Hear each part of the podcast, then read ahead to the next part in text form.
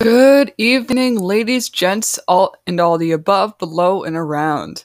Let's bring this adventurous meeting into session.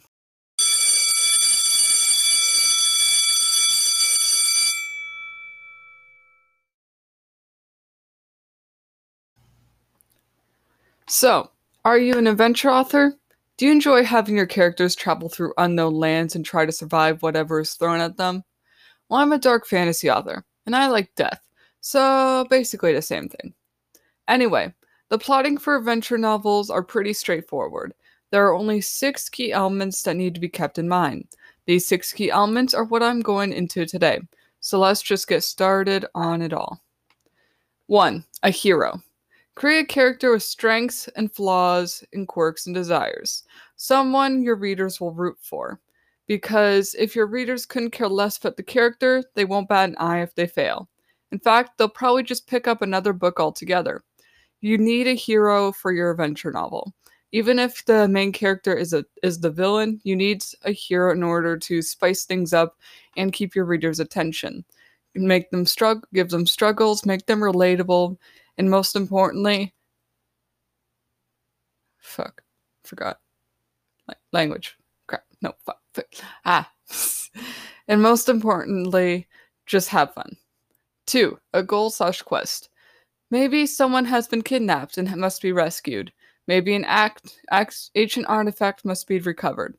Or maybe there is an evil person who must be tracked down. Either way, give the adventure an end goal and make it one readers will care about. 3. An unfamiliar environment. Bringing a character out of their physical comfort zone makes for higher stakes and more obstacles. It can be something simple as a language barrier, or it can be as wild as being attacked by monsters they had no idea about. This creates tension. And an unfamiliar environment can also be something that they are aware of but aren't completely used to. For instance, in my novel's trilogy Deathchill, there is the 2 worlds are separated from magic users to non-magic users. And pretty much their worlds are separated by a force field that is created by the magic users. I'm getting notifications. And the worlds are created by a force field by the magic users.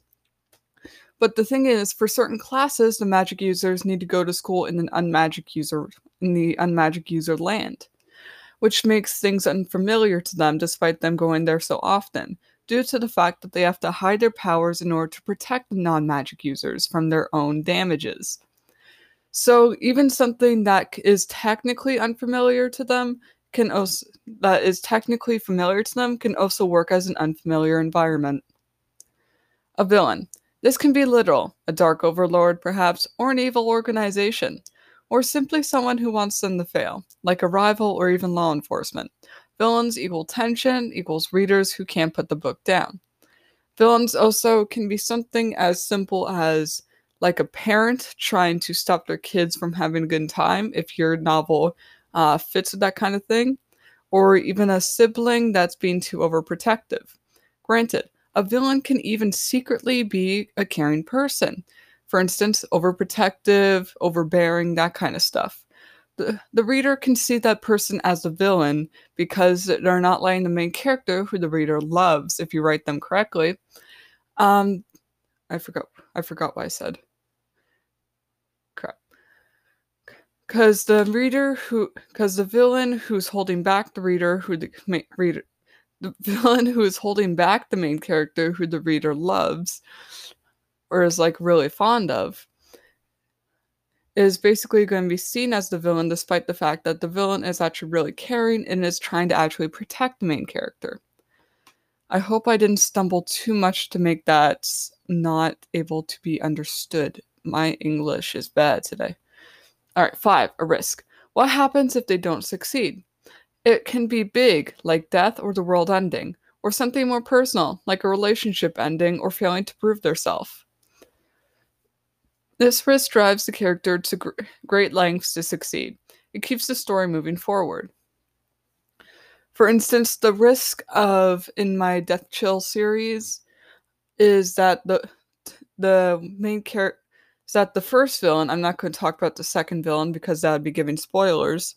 The first villain, Anthony Kirkasko, is basically trying to take over the world and be seen as a god to non-magic users by telling the non-magic users that magic exists and that whatever they believe is real. So the risk is of them not succeeding is the villain taking over the world and killing everybody. All right, 6, a transformation. Character arcs are important parts of every story, but are especially prevalent in adventures. The character must learn something that helps them overcome their internal struggle and emerge better than before, although corruption arcs are just as fun. Corruption arcs are just as fun. So basically, it can even be such as your character growing stronger at the end of it, like a lot of animes, or they can even be seen as like losing their powers and becoming average, like also seen in a few animes. Basically, just watch anime and you'll know what to do. All right. And those are the 6 key elements that you must keep in mind to write an adventure story. I wish you all luck on your writing journeys, even more luck on your characters that will be forced to suffer. Follow at CWC Publishing on Twitter. Check out my novels Deathchill, Flame, Rip, and Arctic Blaze on Amazon and Kobo, link in description. Check out the Creative Writing Club Discord server in description. Check out the Creative Writing Club Instagram at creativewriting_club. Check out my personal Instagram at dark_night_wolves.